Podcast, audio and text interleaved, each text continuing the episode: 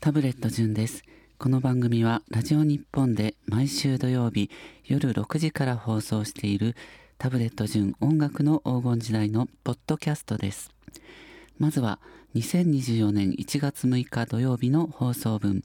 オープニングのブロックタブレット順2024年の野望の前半部分をお聴きください。権利の関係で音楽や楽曲をカットしてトーク部分のみを編集しています。それではどうぞ。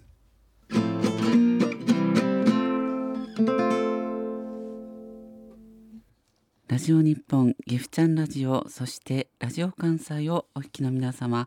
こんばんは。タブレット順です。この番組では1960年代から70年代を中心に一世を風靡した大ヒット曲から知る人ぞ知る隠れた名曲まで昭和歌謡が大好きな私タブレット順のこだわりの選曲を、えー、今日もあ今年も、えー、ゆるゆるへにょへにょと今年も一年お付き合いください。どうぞよろしくお願いいたします。2024年最初の放送になります。え僕はですね、まあ、年末年始どんなだったかというとですね、まあ、飲んでばっかりいましたですね。あの飛び飛びでこう休みがあったのでもうすでに二晩記憶をなくしているというような感じですけれども、はい、そんな中でですね、まあ、あのうちの事務所に年賀状もたくさんいただきまして、えー、ちなみに自宅に届いたのは1通だけでですねその1通はあの山中企画さんだけだったんですけれども そのあの年賀状がもうこの上なく殺風景なこうワープロでただなんか打っただ最初なんか水道工事のお知らせかなんかかなと思ったらいだったんですけれどもこの番組にも年賀状たくさんいただきましてありがとうございます。嬉しいですね。じゃちょっと代表して一つ読ませていただきます。ラジオネームへにょへにょモヘルさん、えー、年末の生歌最高でした。感動と。いただきました。初めて今年末の生歌の感想をいただいてあよかった、えー、スタジオのリスナー様が羨ましかった。リスナーファンとしての夢はカバーアルバムを出していただくことと。このように書いていただきました。ありがとうございます。他にもですねたくさんこう思考を凝らした絵を描いてくださったりで、えー、年賀状たくさんいただきました。どうもありがとうございます。はいということでえー、いつもですね1年最初の放送はちょっと私事なんですが、えー、ちょっといつもこのテーマでやらせていただいております。えー、今年辰年ということでですねでは昭和15年生まれで絞ると結構結構こういろんなパワフルな方が多いなと例えば坂東英二さん。バッえもうゆで卵これねあ全然似てないな、え張本勲さんと「これこれもうかすれこれね麻生太郎だ。いや麻生太郎だ。こんなような感じで昭和3年生まれ。もう一つ遡るとですねご存命なら96歳というこの方。え寅年ではなく辰年だったんだということでちょっとこれでこの方でちょっとあやかってやってみたいと思います。私生まれも育ちも神奈川相模原です小俣産婦人科で産湯を使い姓は橋本名は康之そんな私橋本の野望を強行万端お耳を拝借おたろ申します。はい、すいません。ということで橋本さんのあ橋本さんという書いてないか。タブレット順2024年の野望と題してお送りいたします。ではそんな題それたことではないんですけれども、えー、ではまず猫を飼いたい。という 野望というかただの願望なんですけど猫ちゃんを飼いたいということで。では1曲目は、えー、黒猫の単語稲川治さんです。あじゃあちょっと歌っちゃおうかな。えっ、ー、と。えー、今年の僕の野望と題しましてですね、えー、最初は猫を飼いたいということで皆川治くんの黒猫の単語でした。特に黒猫って可愛いですよね、えー、今大家さんが飼ってらっしゃる猫が多分あの猫だと思うんですけど黒猫ちゃんなんですね。黒猫ちゃんを特に飼いたいと、えー、猫の柄ってこう結構興味あるんですけれども昨日いろいろ調べていたらあの家猫はもともと1種類の柄しかなかった。そうなんですね。中東に生息しているリビアヤマネコという黒と茶色の縞模様やっぱりもともと風景に身を隠しやすいというのがあってでも何らかでこう突然変異を起こしてさまざまなこの毛柄を生むようになったと言われてるんですね。16通りもの毛柄がこう大きく分けてあるということで背中の上からソースを垂らしたように色がついていくというような法則が猫ちゃんにはあると。あの、ね、柄もなんか神秘的ですけどだからあの黒猫ちゃんもこうお腹の部分はそういえば白かった気がしますけれどもね。はい、では、えー、またですね今年もう恒例ですけども「紅白」に出たいと。いうことで今年はなんか白組が負けてしまったそうなんですけれども、まあ、自分が出て白組に花を持たせたいということで、はい、白い花のブルース平野浩二さんです。えー、白い花のブルース平野浩二さんでした。えー、紅白出たいですね。はい、えー、あの元旦に朝サウナ行ってそのサウナのテレビで「あの紅白」終わった後のインタビューだと思うんですけれども福山雅治さんがこう出てきていやあの白組が負けたっていうのがいや本当悔しいですよね。とこのようにおっしゃっていたのであこれはもう白組に出て、ね、敵を打たなきゃと敵を打たなきゃってよくわからないですけどもはいそうか平野浩二さん昭和37年、え、吉田忠先生門下ですけれども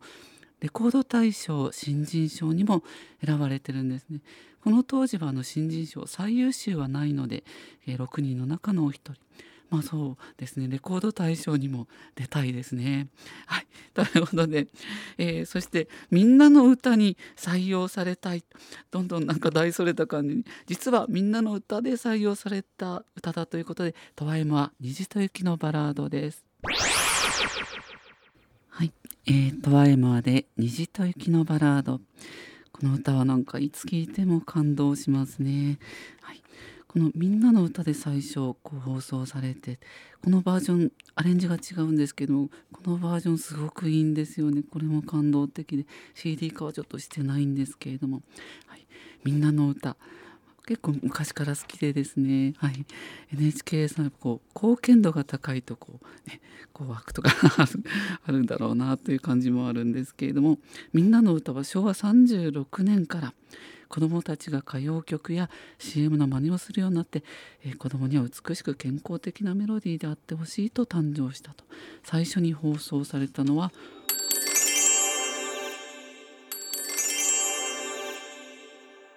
はい、えー、こういう歌が皆の歌ということで。では、えー、野望痩せたい。すいません。とにかくお腹を引っ込めたいということで、はい、元冬木さんがもともとスリム冬木という芸名だったということで。BG4 のデビュー曲「大変バイキン温度」です。はい。えー、大変バイキン温度 BG4 さんでした。去年8キロも太ってしまったので、はい、元冬木さんはそのデビュー版ではこう芸名スリム冬木となってるんですね。確かにこうすごい今もスリムですけれどもね、はい、バイキン温度。これバイキンくんというあのサンリオのキャラクター昭和56年。バイキンくんのよくカンペンケースとか持ってる女の子いましたけれども、はい。えー、元冬木さん。もともと冬木というのも本名じゃないんですね。広広尾さんとあの高校2年の時にクラスメートが急に手紙を送ってきて「君が音楽をやりたいならこの名前にしなさい」って言って冬木ということでそういう冬木にしたというそういういきさつがあったそうですね。はい、ではこれも毎年言っておりますが「はい。どうもテスコの部屋です」「今日のゲストはタブレットジュンさんです」というのを夢見ております。では「テスコの部屋の」これあの「ルールル」を歌っていた最初初代だと思うんですけれども田中典子さん「鳥になった少年」はい、えー、田中典子さん「鳥になった少年」でした。いいですね。田中典子さんこの後にあの泉拓シンガーズに行ってあのドラマの主題歌を 唐突にあ中村雅俊さんに会いたいというのもそういえば野望の一つでもあるんですけれども「徹子の部屋」えー、もう去年、えー、1万2100回達成してこうもう同一司会者によるトーク番組のギネスにも載っていると。第1回のゲストはちなみに森重久恵さん。いや森重だけど俺やられて、だったんですね。はい。出たいですねですこの部屋。そして、えー、では青春歌謡聖地巡礼を完成させたい。これはもう野望というかもうやらなきゃというあれなんですけれども去年たくさん取材しました。特にこの歌に関してご子息とも仲良くなりました。ということで、えー、高校3年生船木和夫さん野望7時台に後半お届けします。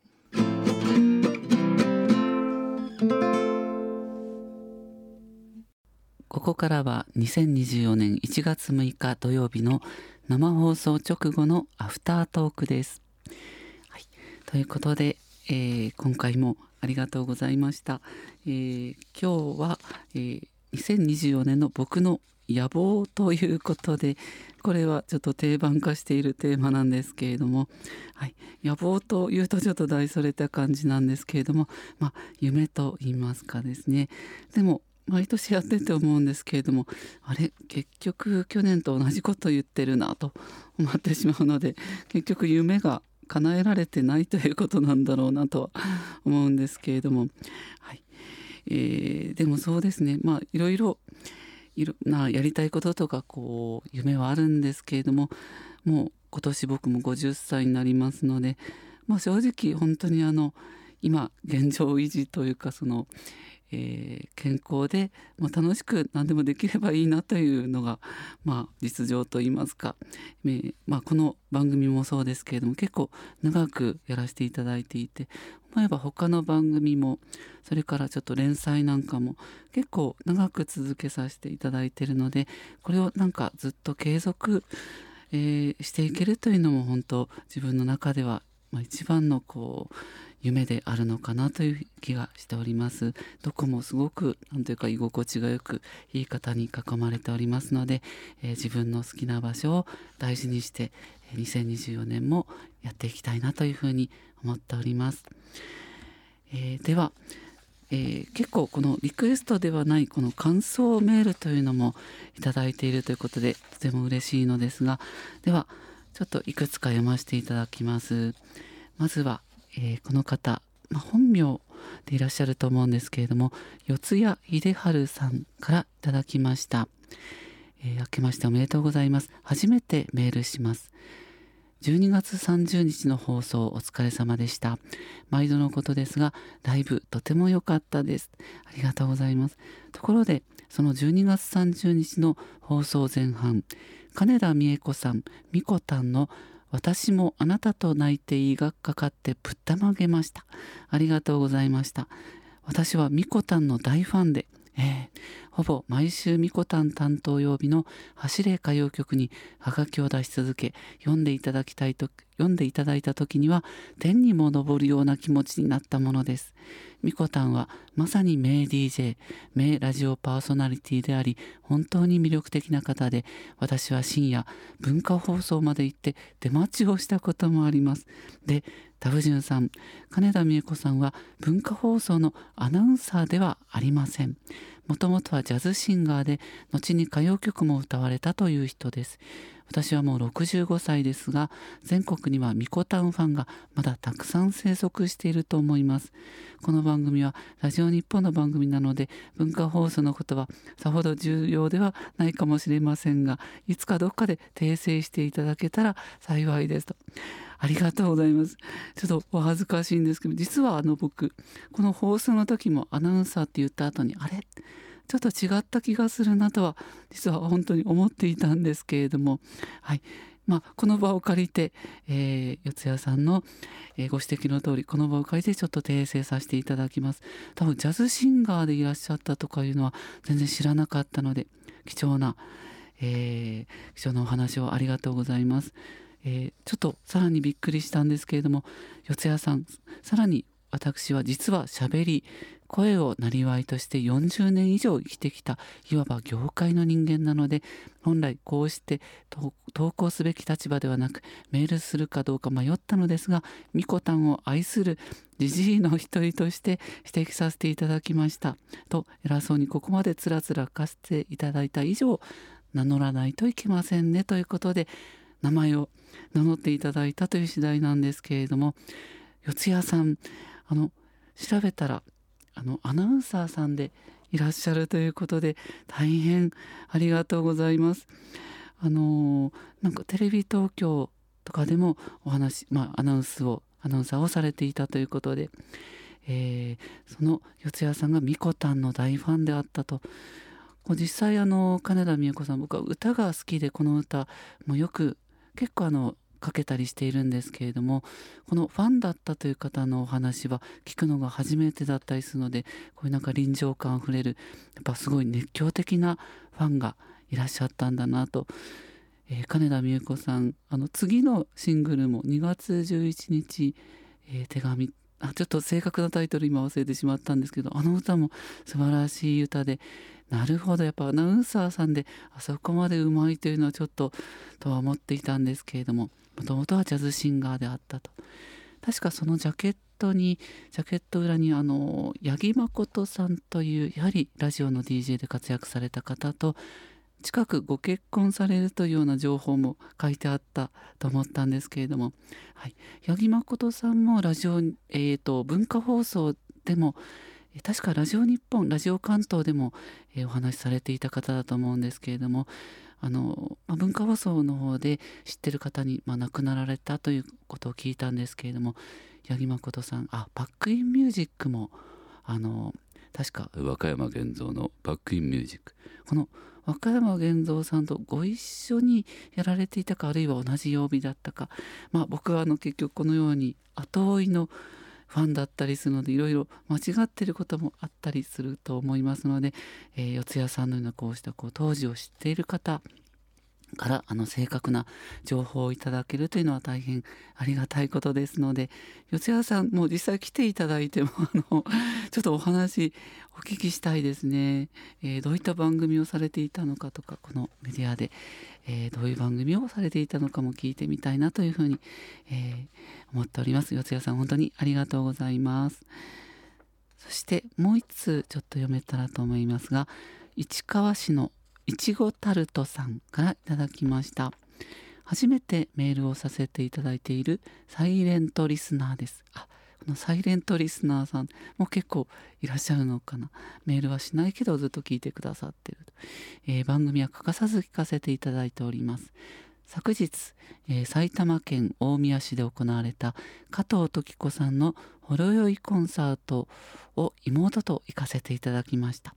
時子さんの真っ赤な衣装もさることながらんさんのきらびやかなスーツそして衣装替えをされあれ？阿佐ヶ谷姉妹と思わせるような可愛らしいドレスプラス髪飾りまで。あこの日はあのちょっとピンク色のドレスをね何の脈絡もなく来たという感じだったんですけれども私は靴までチェックしてしまいましたよ。とても可愛らしく私は2階席でしたが双眼鏡でえ 双眼鏡でもうこの毛穴とかも見えちゃったかもしれないですね。しっかりチェックしてしまいました。思わずわーっと声を上げてしまいました。とても楽しい時間でした。じゅんさんのメガネ姿初めて見ました。そうです。ちょっと今年あ去年からメガネをかけているんですけど一回かけるとちょっともう外せなくなってしまってちょっと乱視とか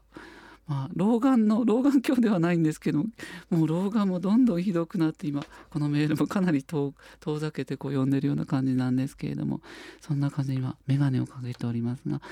とひこさんとの掛け合いも相変わらず楽しくたくさん笑わせていただきました。じゅんさん太ってしまってドレスの後ろが止められないとおっしゃってましたが全然太ってなんかいませんよと。これはいや本当に太ってます。今あの後ろ止められないというのも別にネタではなく本当に止められなかったのでもうどうやってもチャックが壊れてしまうという、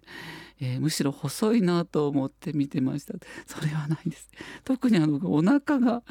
えー、他はそんなでもないかもしれないですけれどもお腹だけがぷくっと出てるもうあの富永一郎の漫画みたいな感じの体験になっておりますけれども、えー、時子さんとまた何かやりましょうとおっしゃってましたね。その時はぜひぜひ伺わせていただきたいと思います。楽しみにしております。昨日は本当に寒い日でしたと来ていただいた日。寒い日で。でも帰り道心はポカポカでした。楽しい時間をありがとうございましたといただきました、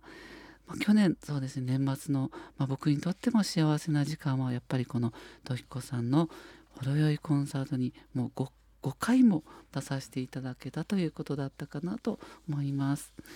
はい、その他、まあえー、デンエースカオスを見ましたという麻生博さんもありがとうございます。こういう楽しい映画は歓迎ですので、また出てもらいたいものですといただきました。ね、脱力映画と。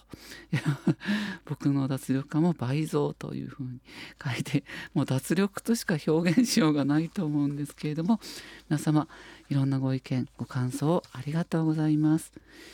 はい、このようにですねあのリクエストではないこのポッドキャストに向けてのでも良いんですけれどもこの感想メールもどんどんお待ちしております、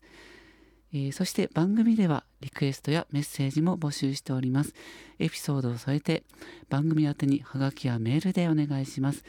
放送ではトークの途中でモノマネや生歌などもちょこちょこやっていますが権利の関係でポッドキャスト版ではカットしているものもありますのでこれモノマネは別に権利は発生しないと。あしかも似てないですかね。あの似てたらちょっと権利が発生するかもしれないですけど、ね、どう見ても本人じゃない あのものまねですので僕の場合。是非ラジオやラジコで楽曲も含めてお楽しみいただければと思います。ラジオ日本タブレット順音楽の黄金時代は毎週土曜日夜6時からラジオ日本ギフチャンラジオラジオ関西で放送していますのでぜひラジオ、ラジコでもお楽しみください。タブレット順でした。ありがとうございました。